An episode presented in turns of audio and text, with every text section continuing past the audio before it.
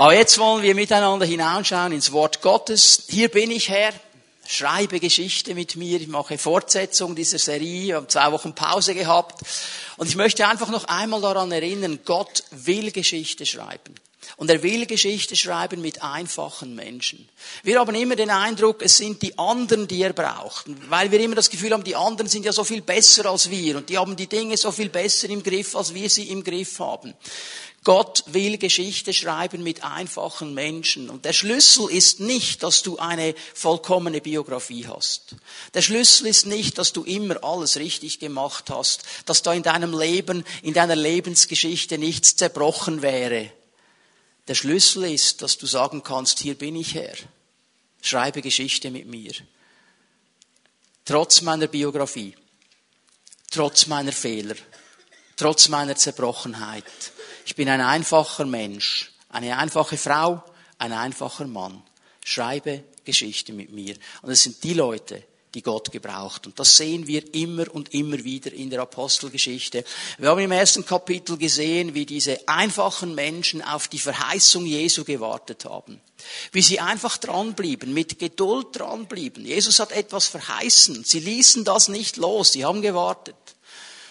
Sie haben sich dem Wort Gottes unterordnet. Sie haben das Wort studiert und haben in ihrer Einfachheit versucht herauszufinden, was gehört hier alles noch dazu. Und dann sehen wir auch, dass sie ihr ganzes Leben eben unter diese Herrschaft Jesu gestellt haben. Das war ihnen das Wichtigste. Und in Apostelgeschichte 2 geschieht dann die Initialzündung. Wir sehen diese einfachen Menschen, wie sie getauft werden mit dem Heiligen Geist, wie sie erfüllt werden mit der Kraft Gottes, unter diese Kraft kommen, die Jesus verheißen hat. Und das ist das Wichtigste, das ist die Initialzündung. Da ist etwas geschehen. Ich sage immer, die Geistestaufe, wenn Menschen berührt werden, erfüllt werden mit dem Heiligen Geist, das ist wie das Hineinkommen, diese geistliche Dimension. Und da wird etwas gezündet in uns und bringt uns auf eine neue Dimension. Und gerade wir als Pfingstler, das ist unser Erbe. Und da lassen wir nicht los und da beten wir immer wieder und da stehen wir, dass diese Kraft Gottes immer wieder kommen kann. Wir sind Pfingstler. Amen. Einfache Pfingstler, die glauben, dass die Kraft des Heiligen Geistes auch heute noch wirkt. Und dann haben wir in Kapitel 3 gesehen, wie diese einfachen Menschen unter der Kraft Gottes ein normales geistliches Leben geführt haben. Eben nicht so von Hype zu Hype, von Highlight zu Highlight, ein ganz normales geistliches Leben. Wir haben gesehen, dass sie Gewohnheiten hatten, gute Gewohnheiten. Sie gingen zu dieser Stunde, zu dieser Stunde, zu dieser Stunde in den Tempel, jeden Tag. Sie trafen sich, sie hatten Gemeinschaft miteinander, sie hörten auf das Wort Gottes, sie haben das Abendmahl miteinander gefeiert, haben gebetet, geistliche Gewohnheiten. Und das war Teil ihres normalen geistlichen Lebens. Aber dann, wenn der Heilige Geist einen ganz spezifischen Impuls gibt, dann, wenn er spricht und eine Situation aufgeht, weil wir geführt werden durch den Geist, dann sind einfache Menschen bereit, aus der Gewohnheit herauszukommen und das zu tun, was der Geist Gottes ihnen sagt. Wir haben das gesehen in Apostelgeschichte 3 mit dieser Heilung des Lahmen an der Tempelpforte. Er war jeden Tag da. Die Jünger gingen jeden Tag daran vorbei. Aber an diesem einen Tag, der beschrieben worden ist, war etwas anders. Da kam dieser Impuls des Heiligen Geistes. Und ich habe euch bereits vor drei Wochen gesagt, dass die Kapitel drei und vier zusammenhängen. Das ist ein zusammenhängendes Ereignis. Das beginnt mit dieser Heilung des Lahmen an der Tempelpforte und geht dann bis ans Ende von Kapitel 4. Und da wollen wir miteinander ein bisschen anlesen heute Morgen. Und wenn ihr noch einmal daran denken, da ist dieser Mann. Und er ist lahm, seit der Geburt lahm. Und jetzt wird er geheilt. Die Menschen haben ihn gekannt, er war bekannt. Er geht hinein in den Tempel, er betet Gott an. Petrus und Johannes ergreifen die Situation. Sie fangen an, das Wort Gottes auszulegen. Sie fangen an zu predigen. Und wir denken, wow, das ist eine gewaltige Sache. Da muss eine riesige Erweckung losgegangen sein. Da muss etwas Gewaltiges geschehen sein. Durch diese Heilung, durch das Wort Gottes. Das muss doch zu einer absoluten Offenheit für das Evangelium geführt haben. Das ist nur eine Seite der Medaille.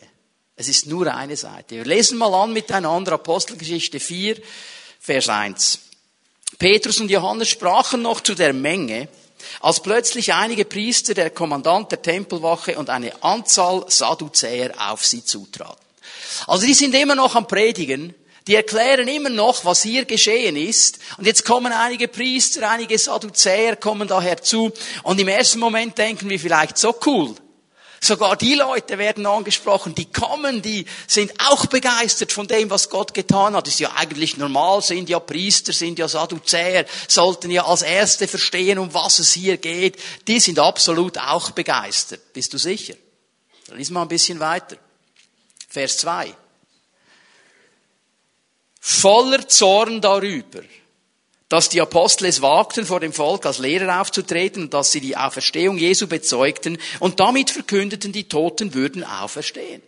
Also die kamen nicht, weil sie offen waren für das Evangelium. Die kamen nicht, weil sie begeistert waren über Gott. Sie kamen, weil sie zornig waren. Sie waren zornig darüber, dass diese einfachen Menschen, diese Fischer vom See Genezareth, sich die Frechheit herausnehmen, im Tempel zu predigen und zu erklären, um was es geht bei dieser Heilung. Weil für sie, denkt daran, Vers 13 in diesem Kapitel, wir werden ihn dann nachher noch lesen, waren das ungelehrte Menschen. Einfache Menschen. Und die haben kein Recht und keine Autorität, das Wort Gottes auszulegen. Das liegt nur bei ihnen. Und dann haben sie noch über die Auferstehung geredet. Das war nochmal ein Problem. Werde ich euch gleich erklären, was es ist. Wir lesen mal einen Vers weiter. Sie nahmen die beiden fest und weil es bereits Abend war, sperrten sie sie über Nacht ins Gefängnis. Jetzt, wir Schweizer rechnen ja gerne alles aus, oder? Und die Bibelkenner unter uns, die wissen ja, es war drei Uhr nachmittags, als die Heilung geschehen ist. Und jetzt haben die offensichtlich gepredigt, bis es dunkel war. Denkst du, vielleicht bin ich froh, dass ich in der Pfimi Bern bin. Da ist die Predigt nicht sehr kurz, aber auch nicht so lange, bis es dunkel wird. Hier müssen wir eines verstehen, die Zeit war gar nicht so lange. Wenn du mal in Israel warst, jetzt zum Beispiel im November, Zehn nach vier, Viertel nach vier ist tote Hose, Sonne runter, ist alles dunkel. Also das ging gar nicht so lange. Wir sind hier an einem anderen geografischen Punkt als in der Schweiz, okay? Und jetzt ist der Punkt folgender. In der jüdischen Kultur der damaligen Zeit durfte man in der Dunkelheit kein Gerichtsverfahren beginnen. War verboten. Darum kommen diese Herren jetzt mal zuerst in den Knast. Also da wird gar nicht groß diskutiert, da wird gar nicht groß darüber nachgedacht, sondern sofort in den Knast, über Nacht ins Gefängnis. Einfach, dass wir das auch noch sagen, das ist kein Fünf-Stern-Gefängnis wie bei uns in der Schweiz.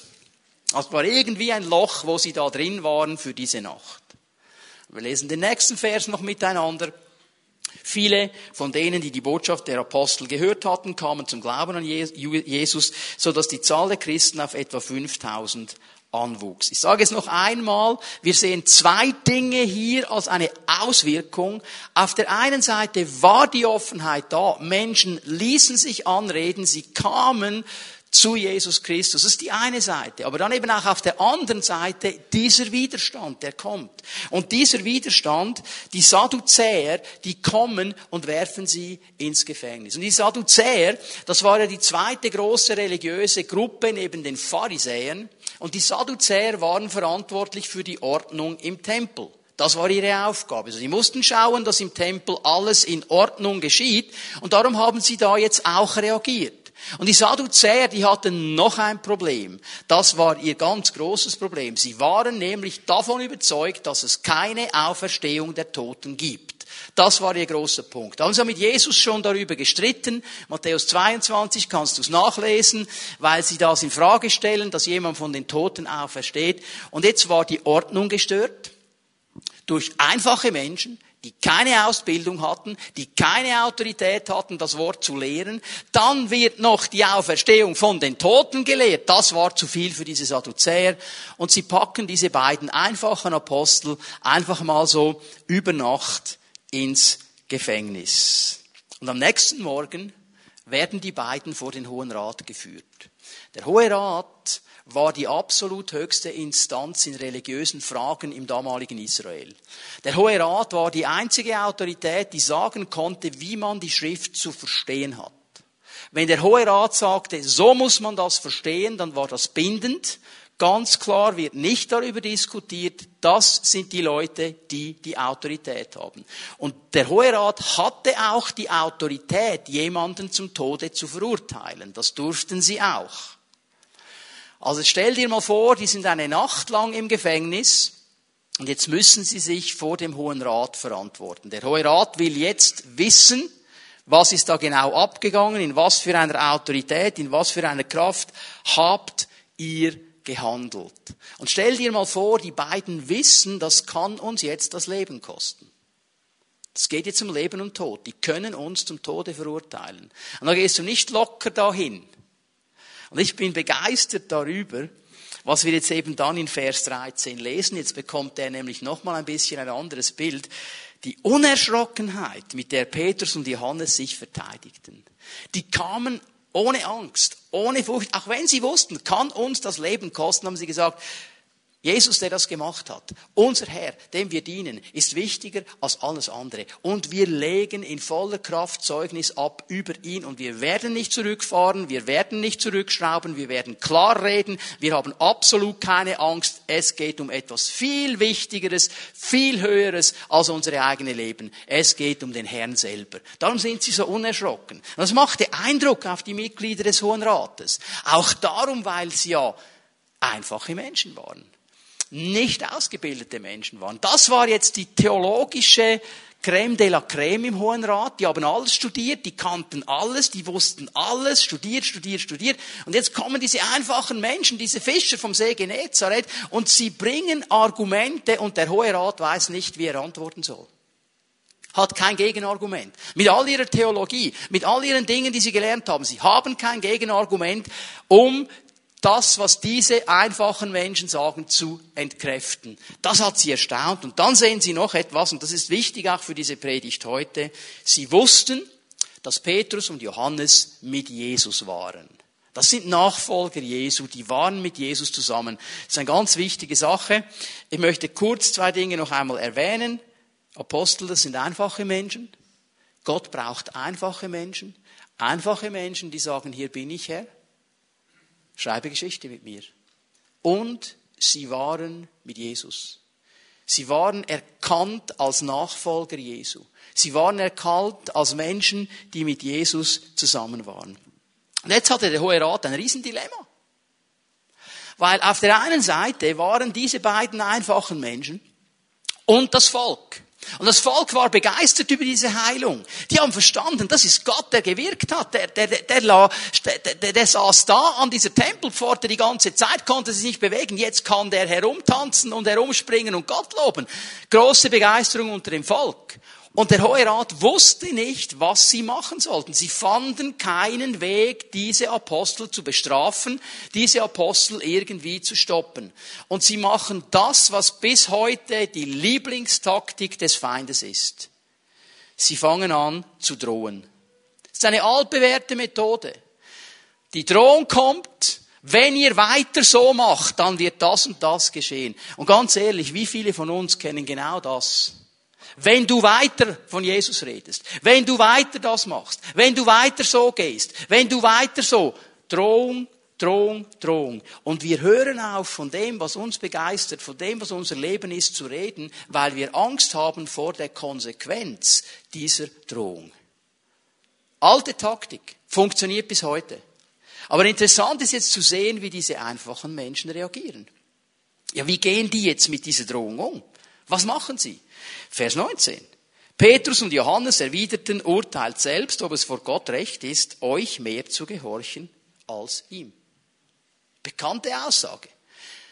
Urteilt selber, ob es vor Gott recht ist, euch mehr zu gehorchen als ihm. Ich sehe hier, dass diese einfachen Menschen ohne Kompromisse für ihren Gott einstehen. Vergiss nicht, der Hohe Rat war die letzte Instanz. Was sie sagten über Gott war bindend. Wenn sie das Wort ausgelegt haben, war das bindend. Und jetzt kommen diese beiden und sagen, jetzt könnt ihr selber urteilen. Jetzt könnt ihr selber urteilen. Jetzt könnt ihr urteilen, ob wir euch mehr gehorchen müssen oder ob wir Gott mehr gehorchen müssen. Und sie haben sie eigentlich vorgeführt. Jetzt möchte ich, dass wir eine Sache hier verstehen. Diese Bibelstelle ist ja sehr beliebt. Die kommt relativ schnell mal. Ja, da kommt der Zellenleiter, stellt eine Frage in dein Leben hinein, du sagst, ja, ich muss Gott mehr gehorchen als dir. Ich habe innere Freiheit, das zu tun. Gott hat mir das gezeigt. Ich muss Gott mehr gehorchen als dir. Hier spricht das Wort von etwas ganz anderem. Hier geht es nicht um persönliche Vorlieben. Hier geht es nicht um das, was ich gerne noch machen würde, dabei ein schlechtes Gewissen habe und jetzt irgendwo eine Bibelstelle finden muss, die mir hilft, das noch fromm zu verpacken. Darum geht es hier nicht. Hier geht es um den offenbarten Willen Gottes. Sie wussten, es ist unsere Aufgabe, von diesem Evangelium zu reden. Und wenn der Hohe Rat uns das verbieten will, dann haben wir eine Verpflichtung, Gott mehr zu gehorchen als diesem Hohen Rat. Dann haben wir diese Verpflichtung. Wenn jemand von dir etwas verlangt, das in der Bibel ganz klar, schwarz auf weiß, glasklar aufgezeigt ist, und er verlangt von dir das Gegenteil, du hast alles Recht der Welt zu sagen, das werde ich nicht tun, ich muss Gott mehr gehorchen als dir. Egal wer es ist. Das ist der Zusammenhang hier. Und noch einmal, der Hohe Rat hat immer noch die Autorität, sie zum Tode zu verurteilen. Und sie stehen in dieser Klarheit für ihren Herrn auf. Und dann tun sie noch etwas. Vers 23. Sobald Petrus und Johannes wieder auf freien Fuß waren, gingen sie zu den Mitchristen und berichteten ihnen, was die führenden Priester und die Ratsältesten zu ihnen gesagt hatten. Nun in Vers 23, wenn die neue Genfer Übersetzung sagt, Mitchristen, gefällt mir nicht so diese Übersetzung. Das wörtliche aus dem Griechischen heißt eigentlich, sie gingen zu den Iren. Sie gingen zu denen, die zu ihnen gehörten. Sie gingen zu ihrer Familie. Sie gingen zu ihrer geistlichen Familie. Mit Christen ist so, nicht falsch, aber es ist so ein bisschen abgehoben, so ein bisschen global. Ich meine, alle Leute, die im Moment in Berlin einen Gottesdienst feiern, das sind Mitchristen, das sind meine Mitchristen. Ja, aber die kenne ich ja gar nicht. Hier geht es um etwas ganz Intimes. Sie wussten eines, wir müssen jetzt zurück zu unserer geistlichen Familie. Wir müssen jetzt dahin gehen, wo wir Gemeinschaft haben, wo wir als Familie unterwegs sind. Und jetzt denk mal einen Moment daran, dass diese beiden Männer, Petrus und Johannes, im Neuen Testament genannt werden Säulen der Gemeinde. Säulen der Gemeinde. Also für den Herrn wichtige Menschen. Jetzt hätten die ja sagen können, ja, was ist überhaupt los? Wir sind Säulen der Gemeinde, jetzt gehen wir und sagen denen, wie es geht. Die haben verstanden, wir alleine können gar nichts. Wir brauchen einander als Familie. Wir brauchen einander. Jeder mit seinen Gaben, jeder mit seinen Talenten, jeder mit dem, was er beitragen kann. Wir haben etwas beizutragen, die anderen haben etwas beizutragen. Die erste Adresse, wo wir hingehen, ist meine geistliche Familie. Und diese Gemeinschaft ist so elementar wichtig. Du siehst in den ersten Kapiteln der Apostelgeschichte immer wieder diesen Punkt. Und das ist der Grund, dass wir als Gemeinde ermutigen, Anschluss zu suchen an ein Treffen in den Häusern. Wir treffen uns unter der Woche an verschiedenen Orten, überall in der Region, in kleinen übersichtlichen Gruppen, in Häusern, in Privathäusern, um miteinander Gemeinschaft zu haben. So wie wir hier zusammen sind als Gottesdienst, können wir keine Gemeinschaft haben miteinander. Es sind viel zu viele Menschen. Aber da, wo eine überschaubare Gruppe ist, da können wir Gemeinschaft haben, da können wir Leben teilen, da können wir hineingeben, was wir bekommen haben an Talenten, wir können gesegnet werden durch das, was die anderen bekommen haben. Darum gingen sie dahin. Ich möchte dich ermutigen, wenn du noch keinen Anschluss gefunden hast an eine dieser Hausgruppen, an eine dieser Treffen in den Häusern, dann melde dich, wir helfen dir gerne. Da kommt der Gummi wirklich auf den Boden, da wird Leben wirklich geteilt und da kann sich auch die Kraft des Christseins wirklich entwickeln. Das wussten sie. Sie gingen zu den Iren, gar keine andere Adresse, sofort zu meinen Leuten und sie berichteten ihnen, was die Priester und die Ratsältesten der Hohe Rat gesagt hatten. Nun, Vers 24, der erste Teil. Wie reagieren sie? Die Reaktion der Versammelten auf das, was sie hören, war, dass sich alle gemeinsam und einmütig an Gott wandten. Diese einfachen Menschen suchen ihren Herrn im Gebet. Das ist das, was sie tun. Sie hören, dass diese Drohung gekommen ist. Sie hören, was an Widerstand und an Verfolgung aufbricht und sie fangen an zu beten. Einmütig, mit einer Stimme richten sie sich aus auf ihren Herrn. Einfache Menschen suchen den Herrn im Gebet. Einfache Menschen wissen um die Kraft des Gebetes. Und jetzt möchte ich dich noch einmal erinnern an den letzten Teil von Vers 13. Sie erkannten, dass diese beiden Jünger mit Jesus waren. Mit Jesus waren. Jetzt über Jesus können wir ganz viel sagen. Aber was wir sicher absolut klar betonen können, Jesus war ein Beter. Jesus hat nicht einfach nur über das Gebet gesprochen. Jesus hat nicht theoretische Abhandlungen über das Gebet losgelassen. Er war ein Beter. Und das haben die Jünger gesehen, weil sie mit ihm zusammen waren, Tag und Nacht. Sie haben gesehen, jetzt ist er schon aufgestanden auf dem Berg, er geht beten.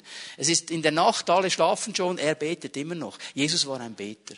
Das haben sie gewusst und darum ist dieses Gebet für sie zu diesem ganz wichtigen Punkt geworden. Ich möchte mir mit euch zusammen dieses Gebet dann kurz anschauen. Bevor ich das tun kann, muss ich einem Impuls folgen, der mir in der Vorbereitung sehr stark aufs Herzen gekommen ist. Ich muss kurz etwas sagen über Gebet. Denn es gibt vielleicht keine anderen Punkte in einem Leben eines Christen, wo so viel Druck entstehen kann und so viel falsche Bilder entstehen können wie mit dem Gebet. Und darum versuche ich jetzt in kurzer Zeit ganz kompakt zusammenzufassen, was die großen Linien Gottes sind in seinem Wort über dieses Gebet, dass wir das richtig verstehen. Ich gebe euch einige Bibelstellen, ich werde nicht alle lesen, du kannst sie aufschreiben und zu Hause in Ruhe nachlesen. Aber mir ist wichtig, dass wir grundlegend dieses Verständnis entwickeln, wenn die Bibel von Gebet spricht, was meint sie ganz genau? Die Jünger, weil sie Jesus gesehen haben, kommen an einen Punkt in ihrer Nachfolge, wo sie sagen, Herr, lehre uns beten. Herr, lehre uns beten. Du bist ein Beter. Du kannst aufschreiben, Lukas 11 ab Vers 1 und die folgenden Verse. Herr, lehre uns beten. Und das zeigt mal, dass die Jünger erkannt haben, Jesus ist ein Beter, darum ist er in der Lage, uns zu belehren. Es zeigt uns aber noch etwas.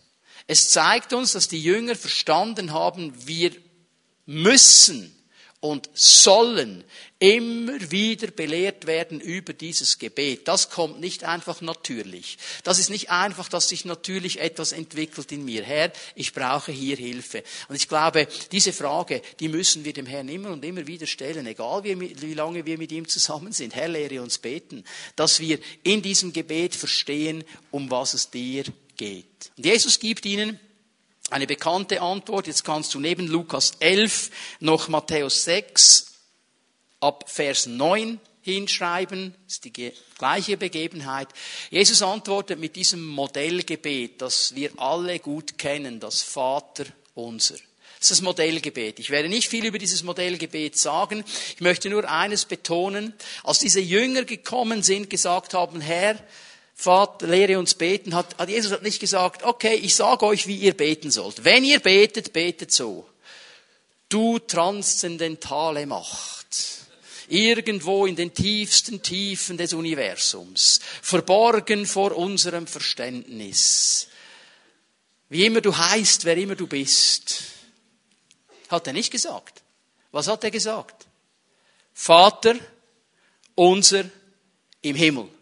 Und nur mit dieser Anrede macht er eines klar, um was es nämlich beim Gebet geht. Beziehung und Kommunikation. Gebet ist Beziehung mit Gott. Es ist mein Reden mit Gott. Und ich darf ihn anreden als Vater. Ich darf ihm Vater sagen. Es zeigt etwas von dieser Nähe, dass ich als Kind kommen darf und ihn als Vater ansprechen darf. Und wenn er dann betont, dass dieser Vater im Himmel ist, dann hat das für die Leute der damaligen Zeit anders geklungen als für uns heute. Der Himmel war einfach der Inbegriff der Dimension Gottes. Und wenn man von Himmel gesprochen hatte, dann war es nicht so wie bei uns, ja wo genau und wie hoch genau und wo ist das genau geografisch lokalisiert. Das war gar nicht die Diskussion. Die Diskussion war folgende. Es ist die Dimension, wo Gott ist, und es ist die Dimension, die unserer Dimension übergelagert ist. Und sie ist höher als unsere Dimension. Und darum kann dieser Vater, der in dieser höheren Dimension ist, in unsere Dimension hineinwirken. Und er hat alles Recht, das zu tun. Er kontrolliert in dieser Dimension alles, und ich darf ihn als Vater anreden. Es geht um Beziehung, Es geht um Kommunikation. Das ist das ganz große Anliegen der Bibel, wenn es um Gebet geht. Bitte schön, Gebet ist nicht ein frommes Werk. Es ist nicht ein frommes Werk, ein Gesetz, das ich verrichten muss, so nach dem Motto, okay, je mehr Gebet ich in meinen Wagen lade, desto besser hört Gott mir zu. Daran ist er gar nicht interessiert. Er ist nicht interessiert an unseren Gebetsfloskeln. Er ist nicht interessiert an diesen gewaltigen, salbungsvollen, weihungsvollen Worten, die wir manchmal loslassen und das Gefühl haben, jetzt beeindrucken wir ihn noch. Das sind unsere Formen. Er ist an etwas ganz anderem interessiert. Er ist an unseren Herzen interessiert. Es geht um Beziehung, nicht um Leistung. Hör mal, Beziehung kannst du nicht mit Leistung abgelten. Beziehung kannst du nicht mit Leistung abgelten. Beziehung ist etwas ganz anderes, andere Dimension. Und nur ein oberflächlicher Blick hinein in die Psalmen zeigt uns das in einer absolut starken Art und Weise.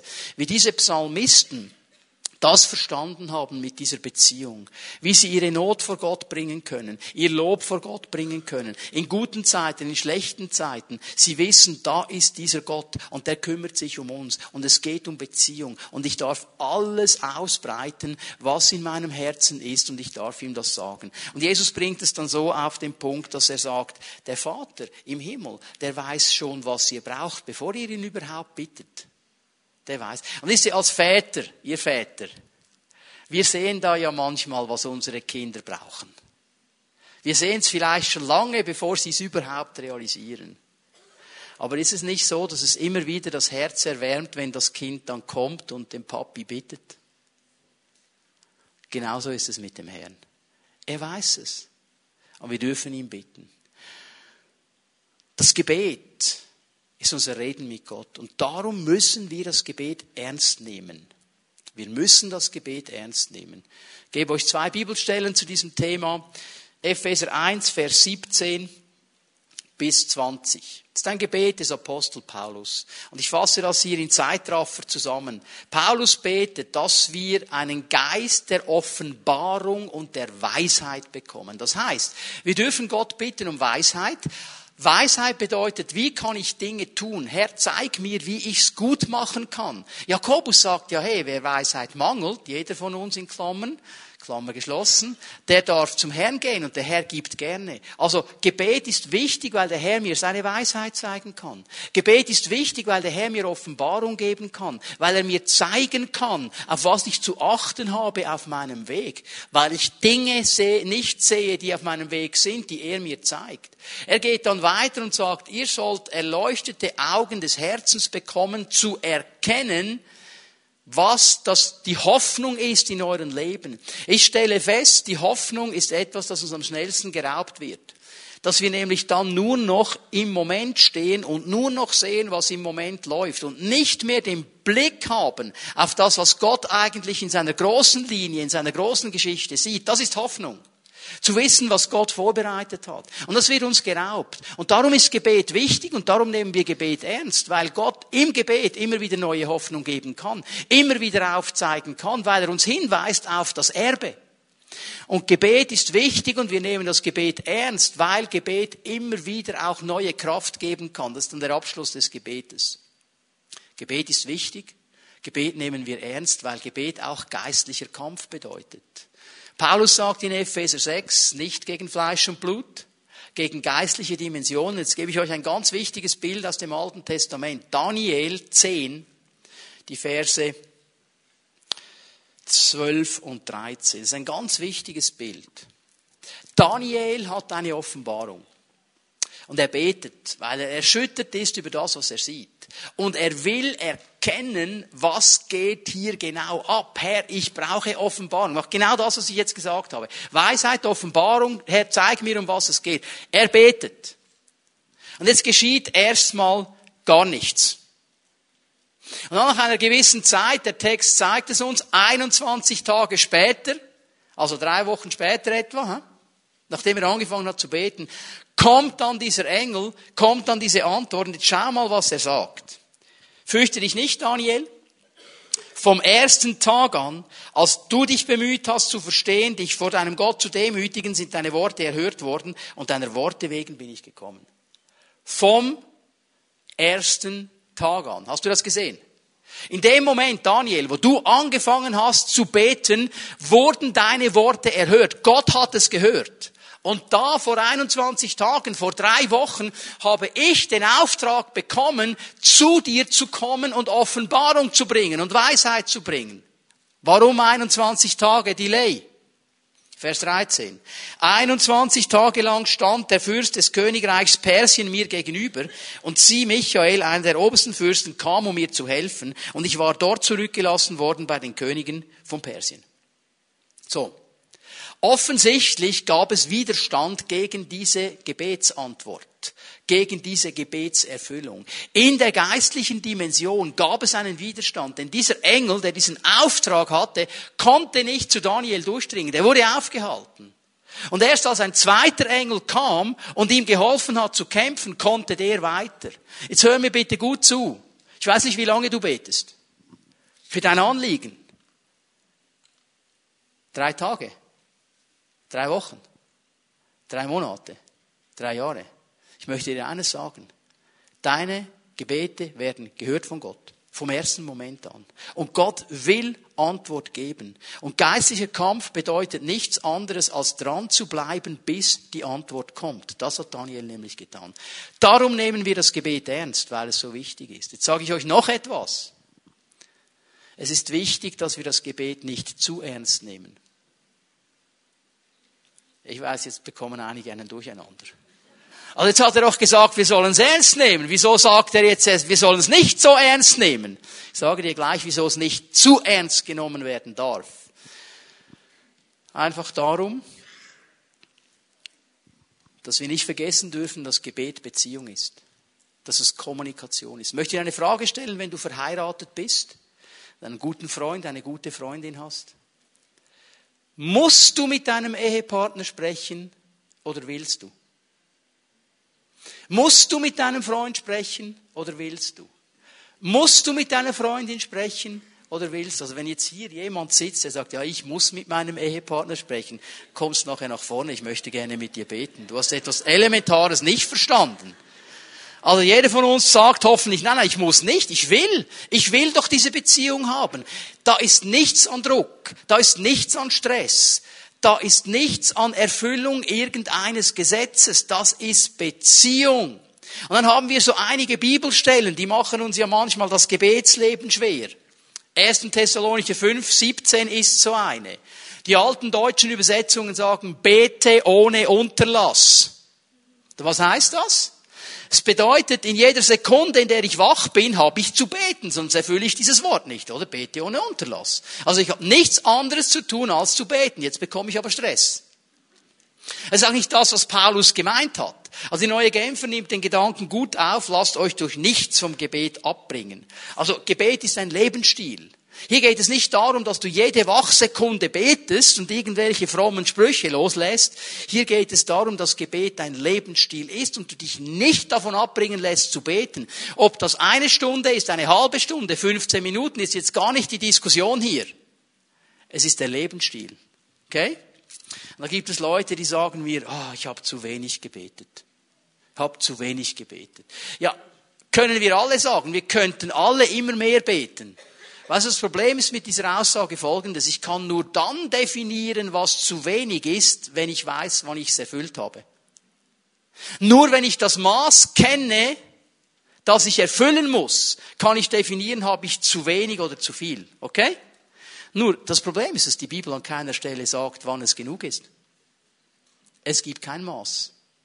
Das ist unser Druck, das ist unser Stress. Wir wollen irgendetwas erfüllen und wir vergessen die Beziehung, wir vergessen die Kommunikation. Bau diesen Stress ab. Ja, aber Jesus hat doch gesagt, könnt ihr nicht eine Stunde mit mir wachen? Zu wem? Zu wem? Petrus, Johannes, Jakobus. seine drei Assistenten, die drei, die am nächsten waren bei ihm, von diesen drei Männern, die er als Säulen der zukünftigen Gemeinde gesehen hat, die er als Multiplikatoren gesehen hat, von denen hat er mehr erwartet. Über Thomas hat er gar nicht geredet, über Bartimäus auch nicht, die waren irgendwo. Von denen hat er gar nichts erwartet, aber von diesen drei ganz nahen. Jetzt hör mal bitte auf, sofort alles auf dich zu nehmen und dir einen Stress zu machen. Und dann wird das Gebet zu einer Sache, wo du nur noch wirkst, wo du kein Beziehungselement mehr drin hast. Gebet ist Reden mit Gott. Und hier geht es gar nicht um zehn Minuten, eine Stunde, zwei Stunden. Das ist gar nicht der Punkt. Es geht um dieses Kommunizieren mit ihm. Es ist mir wichtig, dass wir diese Sache klar haben. Darum geht es im Gebet. Ich weiß, das ist ganz kurz. Aber wir müssen uns noch die Zeit nehmen, hineinzuschauen in dieses Gebet. So, wenn wir diesen ganzen Unterbau jetzt haben und wissen, um was es im Gebet geht, wie haben diese einfachen Menschen gebetet?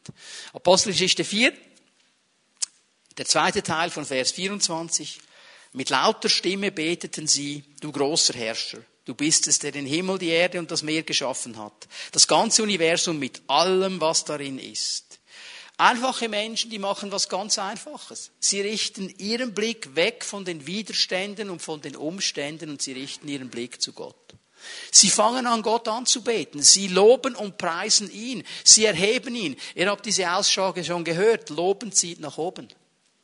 Aber wenn wir anfangen zu loben, auch wenn die Umstände nicht gut sind, das wird uns immer nach oben ziehen. Es wird uns immer zu Gott hinziehen. Und das ist das, was sie hier machen. Sie sagen, Herr, du bist der absolute Herrscher. Du bist der Herrscher. Es ist übrigens interessant, dass hier ein Wort gebraucht wird, das nur an drei Stellen im Neuen Testament gebraucht wird für Gott. Es ist das Wort Despot.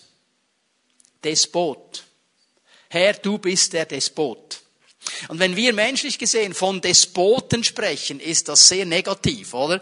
negativ gemeint, das ist so ein Diktator.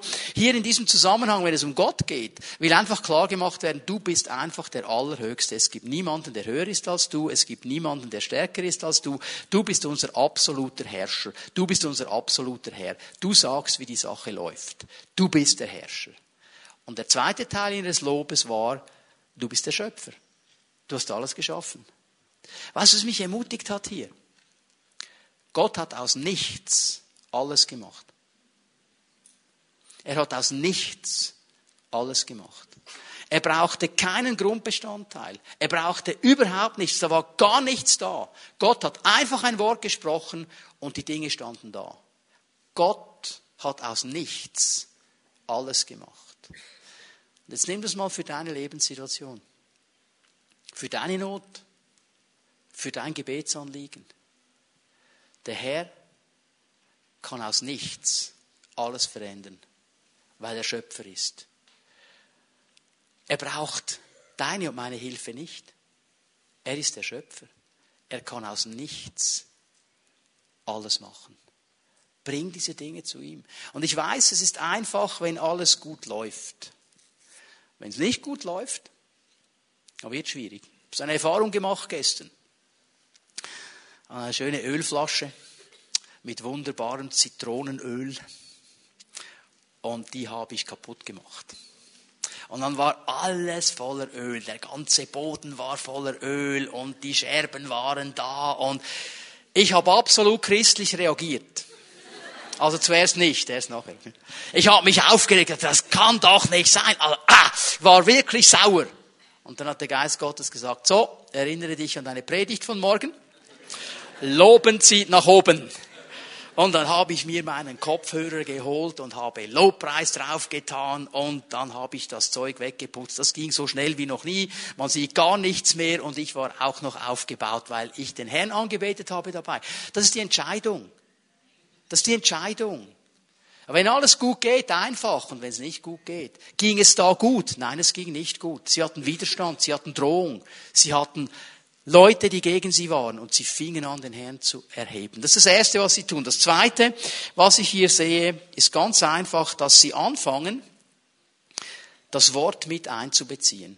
Wenn du weiterliest in diesen Versen in Apostelgeschichte 4, Herr, du hast schon gesagt, durch den Mund deines Königs David. Und dann kommt die ganze Aufzählung. Schau mal, wie die Könige anrennen. Schau mal, wie die Nationen toben. Schau mal, was hier alles geschieht. Aber das hast du alles schon gesagt. Hast du alles schon gesagt. Weil sie das Wort kannten, wussten sie, wie die Geschichte ausgeht. Weil sie das Wort kannten, wussten sie, dass Gott alles weiß und alles schon geplant hat. Hör mal, das Wichtige hier ist mir jetzt Folgendes.